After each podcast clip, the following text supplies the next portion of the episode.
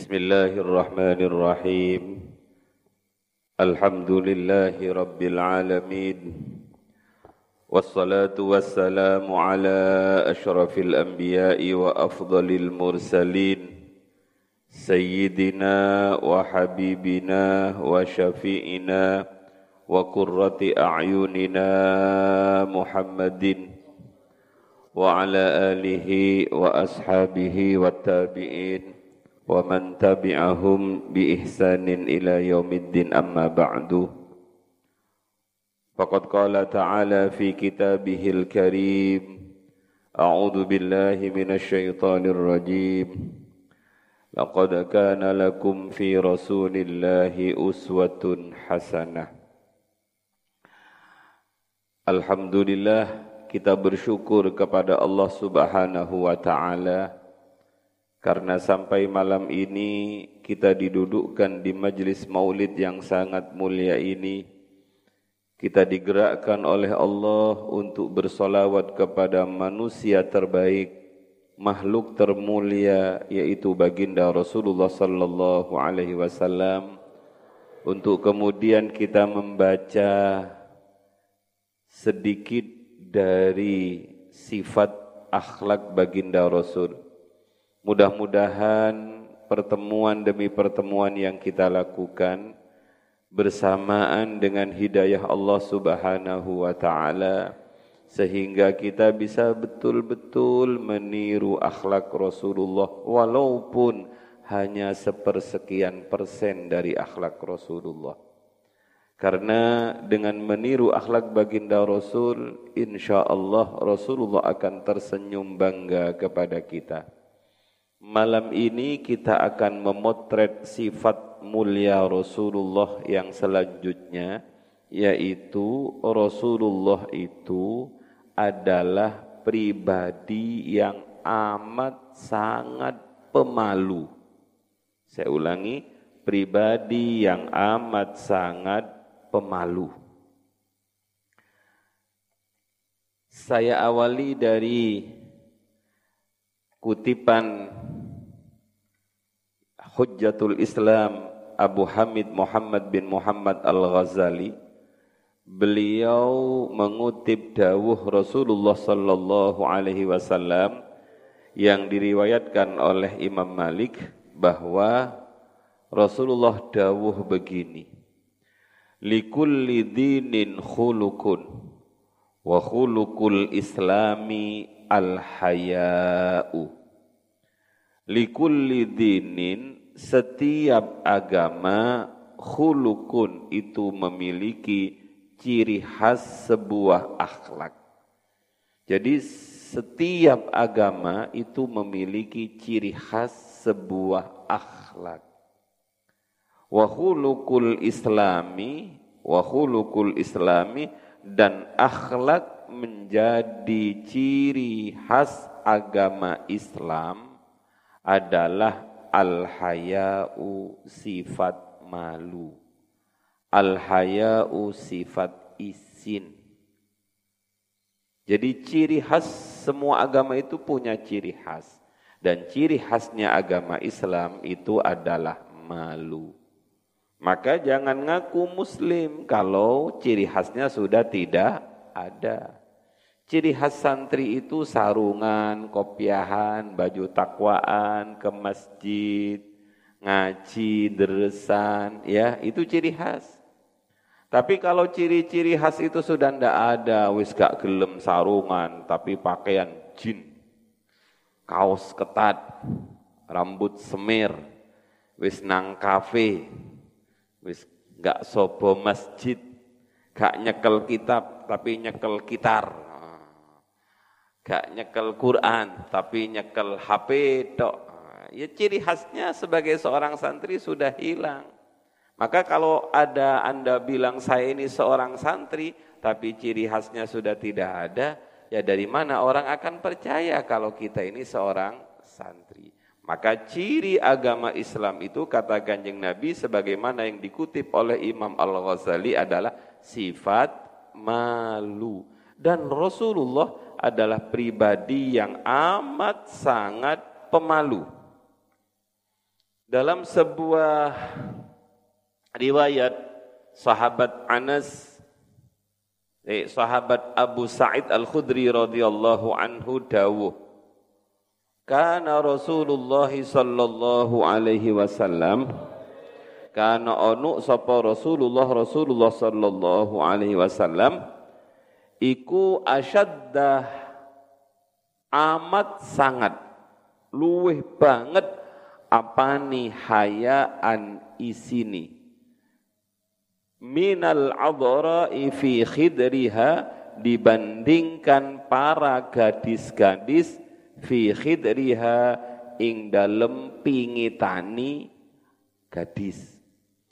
Jadi kata sahabat Anas, karakter baginda Rasul itu lebih pemalu dibandingkan cewek-cewek yang punya sifat sangat sangat pemalu yang saking malunya cewek-cewek itu tidak mau keluar dari pingitannya. Kalau ada perempuan yang begitu memiliki sifat pemalu seperti ini, Rasulullah lebih sangat malunya dibandingkan cewek-cewek tersebut. Wa kana idza kariha syai'an arafnahu fi wajhihi. Wa kana lan ono sapa Rasulullah idza kariha nalaikani tidak suka sapa Kanjeng Rasul syai'an terhadap sesuatu arafnahu fi wajhihi. Kami bisa mengetahui itu dari perubahan air muka baginda Rasul.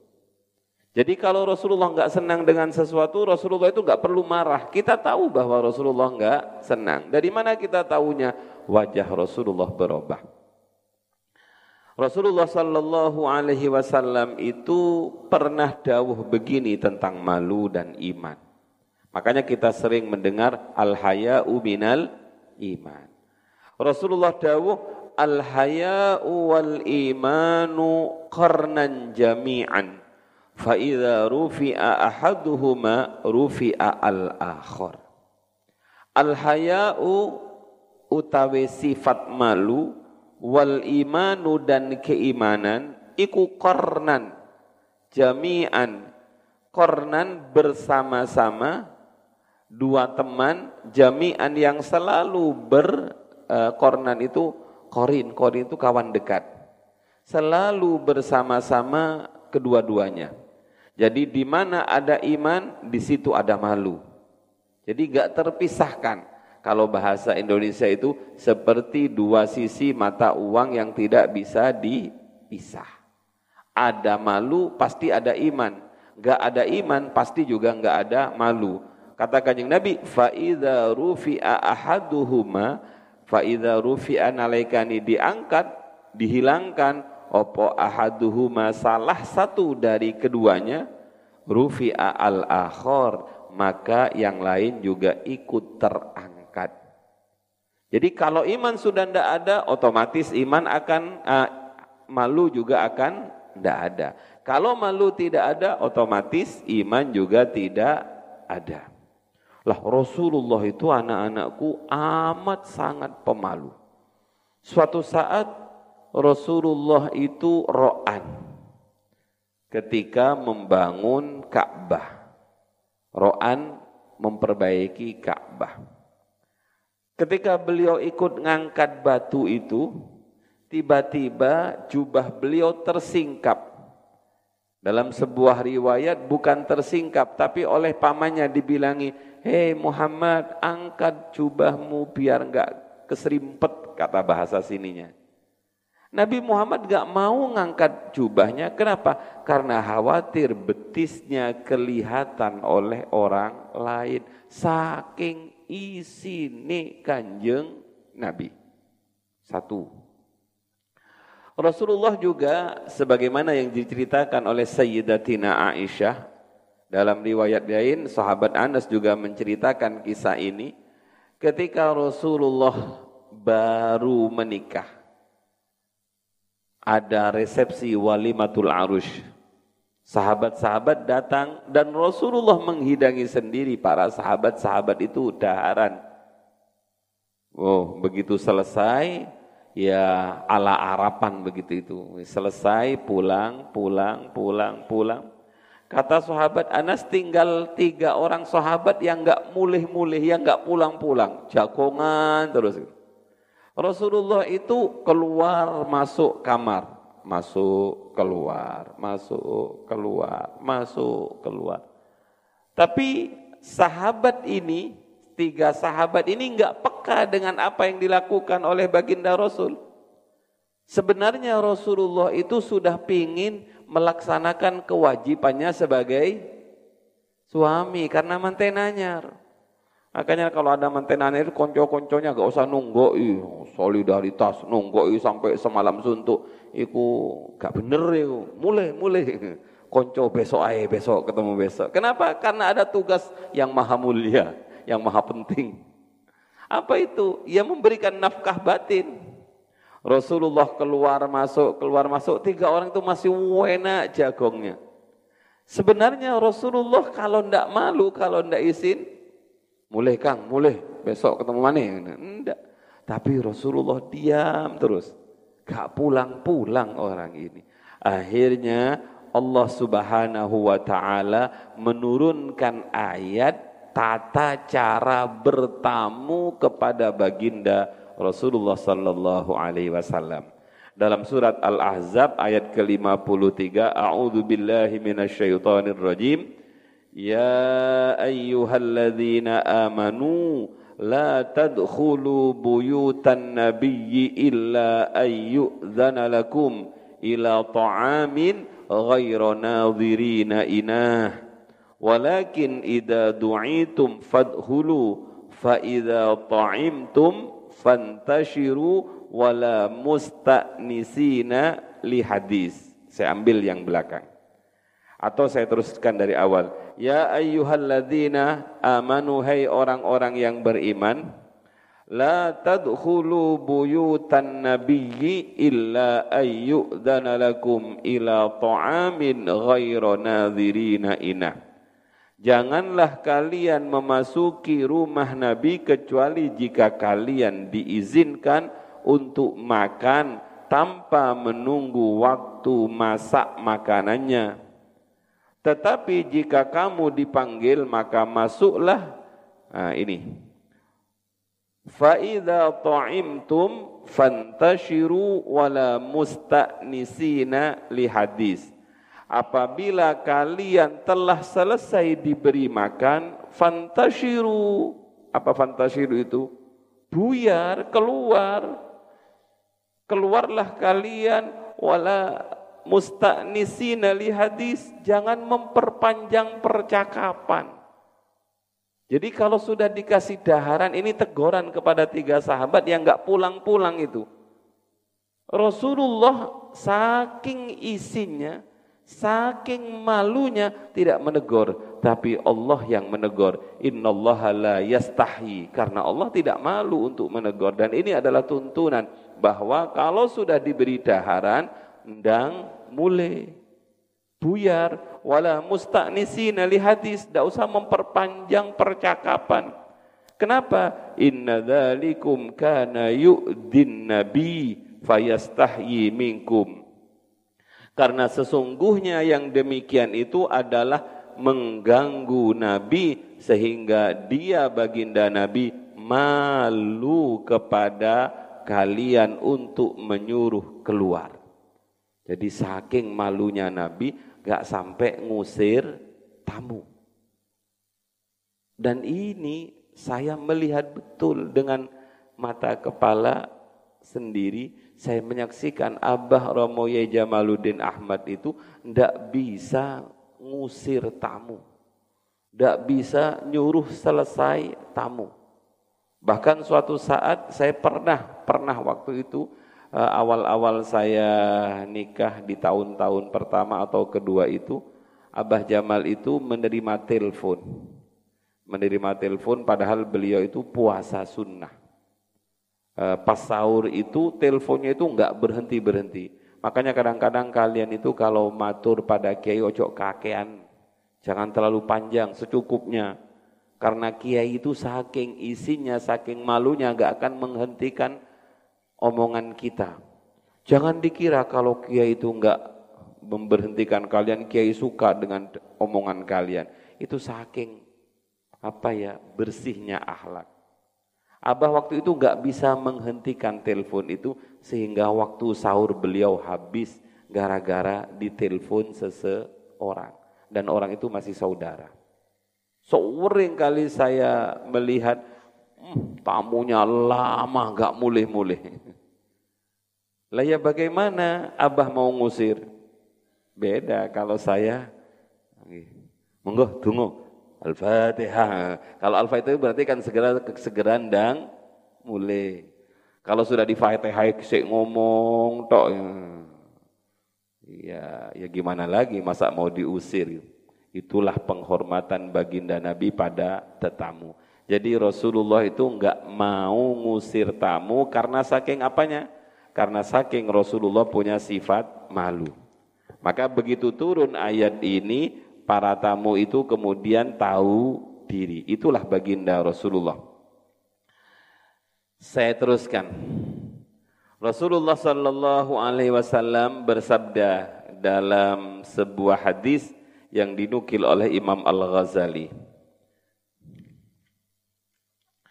Inna Allah azza wa jalla idza arada ayyuhlika 'abdan Sesungguhnya Allah yang maha mulia lagi maha agung.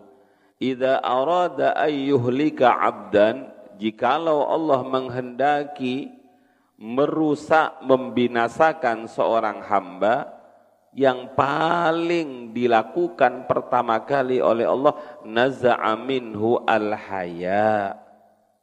Allah cabut dari hamba itu sifat apa nak? Sifat malu.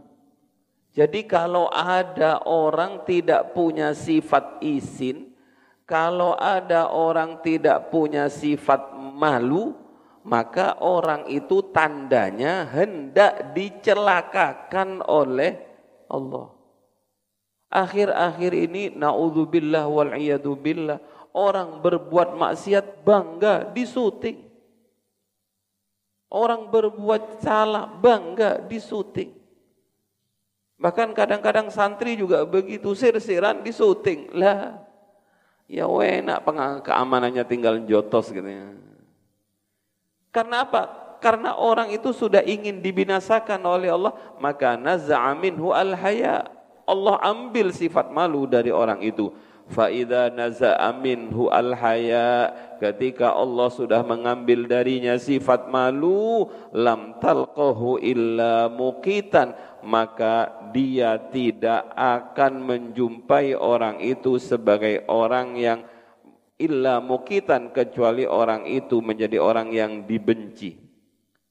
Na'udzubillah billah wal iyadu billah Panjang ayatnya ini salah satunya ketika orang itu diambil sifat malunya, orang itu akan berkhianat kepada amanat yang diberikan.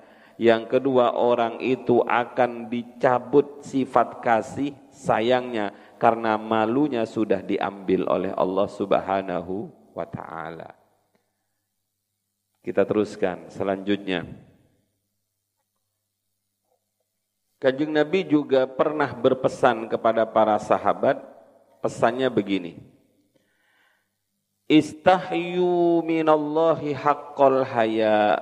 Kata Kanjeng Nabi, malulah kalian kepada Allah secara betul-betul malu. Qala kulna maka Ibnu Mas'ud dawuh saat itu kulna kami matur Ya Rasulullah inna nastahi Ya Rasulullah Alhamdulillah kami semuanya merasa malu kepada Allah. Walhamdulillah Alhamdulillah. Jadi kanjeng Nabi berpesan kepada para sahabat, Hei sahabat-sahabatku, malulah kalian kepada Allah dengan malu yang benar, dengan betul-betul malu. Maka para sahabat matur Alhamdulillah ya Rasul kami semua sahabat-sahabatmu sama-sama malu kepada Allah subhanahu wa ta'ala. Apa reaksi Rasulullah ketika para sahabatnya mengatakan mereka sudah punya sifat malu kepada Allah? Qala laisa dzalika walakinnal istihya'a minallahi haqqal haya' antahfadhah. Kata kanjeng Nabi, bukan itu maksud saya. Sesungguhnya yang saya maksud malu kepada Allah dengan betul-betul malu itu antahfadhar ra'sa wa ma wa'a. Antahfadhar ra'sa wa ma wa'a. Engkau menjaga kepala dan anggota badan yang ada di sekitar kepala dari hal-hal yang buruk wal batna wa ma hawa dan engkau memelihara perut dan anggota tubuh yang ada di sekitar perut. Sudah paham ya yang ada di sekitar perut ya? Gak usah dijelaskan. Rasulullah itu malu, nggak mungkin menjelaskan hal-hal yang sangat sensitif. Saya teruskan. Wal tadhkur al mauta wal bila dan ingatlah kalian kepada kematian dan musibah Wa man aradal akhirata taraka zinatad dunya. Siapa pun orangnya yang menginginkan akhirat maka orang itu tidak terlalu peduli dengan gemerlapnya dunia. Faman fa'ala dzalika faqad istahya minallahi haqqal haya.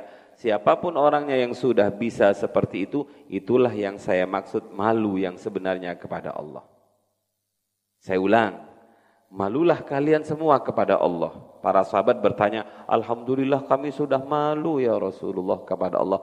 Bukan itu maksud saya.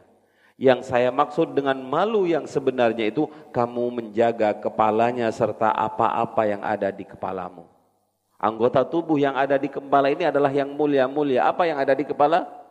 Ada mata, ada mulut, ada telinga, ada hidung jagalah itu semua dari hal-hal yang membinasakan kalian, dari hal-hal yang menimbulkan maksiat. Yang kedua apa kata kanjeng Nabi? Saya berharap kalian menjaga perut dan sesuatu yang ada di sekitar perut. Paham ya yang di sekitar perut ya? Jaga itu. Karena apa? Karena malu juga tergantung itu. Makanya itu disebut dengan ke maluan gitu ya, ke maluan gitu. Jaga itu. Yang kedua, yang ketiga adalah kamu selalu ingat mati dan ingat binasa. Kalau kamu melakukan itu semua, maka inilah yang disebut dengan ma, dengan malu yang sebenarnya kepada Allah Subhanahu wa taala. Terakhir Rasulullah dawuh begini anak-anak. Idza lam tastahi fasna ma syi'tah. Kata Kanjeng Nabi, kalau kamu sudah tidak malu, wis sudahlah sakarmu, berbuatlah sesukamu. Idza lam tastahi nalaikani ora isin siro fasna mungko ngelakonono sapa siro ma ing perkara-perkara syi'ta kang karep sira. Wis sak karepmu kalau mau melakukan sesuatu kalau kamu sudah hilang rasa malunya. Lah santri, ayo santri. Saya berharap betul seluruh santri, seluruh alumni, seluruh jamaah, mari sama-sama mempertahankan ciri khas kesantrian kita, yaitu apa? Malu. Budayakan malu, budayakan izin, malu terlambat, malu tidak sholat, terutama malu kepada Allah, malu kepada Rasulullah, malu kepada orang tua, malu kepada guru, malu kepada kawan. Dan itu Rasulullah yang mencontohkan kepada kita. Akhir-akhir ini saya harus mengatakan berapa banyak orang dengan bangganya menceritakan kemaksiatannya. Jangankan kemaksiatan, jangankan kemaksiatan, yang saya bilang ini, jagalah perut dan sekitar perut itu loh. Jangankan kemaksiatan dengan orang lain, berhubungan dengan istri sendiri yang sah, itu tidak boleh kita cerita-ceritakan kepada orang lain. Dengan gagahnya mentang-mentang kamu mantai nanyar, Masya Allah, was, aku menang telung ronda tadi malam. Ya apa sampean kok iso menang? Yo gampang, aku minum telur tujuh campur madu sak botol, habis itu kerating deng, tiga hari lagi langsung mati. Tidak usah kamu bilang seperti itu kepada kawan-kawanmu. Kadang-kadang kawan-kawannya nanggap kamu. Eh, ya apa sih rasanya? Oh, Masya Allah, nyelekit. Oh, tidak usah kamu ngomong begitu. Jadi kata kanjeng Nabi, jangan kau ceritakan sesuatu yang terjadi di dalam ranjangmu, yang terjadi di dalam kamarmu. Apa gunanya kamar kalau sesuatu yang ada di dalam kamar kemudian diterangkan? Enggak cukup diterangkan di syuting kemudian disebarluaskan, share. Siapa yang melanjutkan share ini maka berpahala gitu. Pahala, pahala apa? Nauzubillah, jangan ya, jangan. Jangan kau ceritakan apa-apa yang paling rahasia antara dirimu dengan istrimu kelak. Rasulullah sallallahu alaihi wasallam dawuh inna min asyarrin nasi indallahi manzilatan yaumal qiyamah. Inna sak temeni iku min asyarrin nasi setengah saking olo-olo ni menungso indallahi ing dalam sandingi Allah apa nih manzilatan tempatnya? Yaumal qiyamati sesu ing dalam tino kiamat. Sesungguhnya orang yang paling buruk tempatnya paling buruk kedudukannya di hadapan Allah kelak pada hari kiamat adalah ar-rajulah. Yuf yufdi ilam ra'atihi wa tufdi ilaihi summa yanshuru sirraha. Seorang suami yang apa ya? Tufdi itu. Apa masa bahasanya yang paling halus itu apa ya? Seorang suami yang nekani hajat gitu ya, seorang suami yang nekani hajat. Ibadah gitu aja ya, paham ya? Seorang suami yang beribadah dengan istrinya, oh, tutup sholat itu loh. Seorang suami yang melakukan tugasnya terhadap istrinya, dan seorang istri juga mengambil tugas dari suaminya kemudian summa yud summa yanshuru sirraha kemudian sang laki-laki itu menyebarluaskan apa yang terjadi antara dirinya dan istrinya di malam hari terhadap orang lain. Suatu saat ada beberapa sahabat cekikikan. Begitu cekikikan belum belum ada dawuh tentang ini, belum ada dawuh tentang bagaimana cara menjaga hubungan suami istri itu.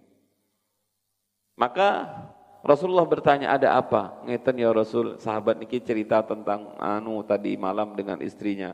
Rasulullah juga datang ke sahabat-sahabat perempuan gimana? Nggih ya Rasul biasa mbak-mbak niku cerita ngoten-ngoten ngoten-ngoten.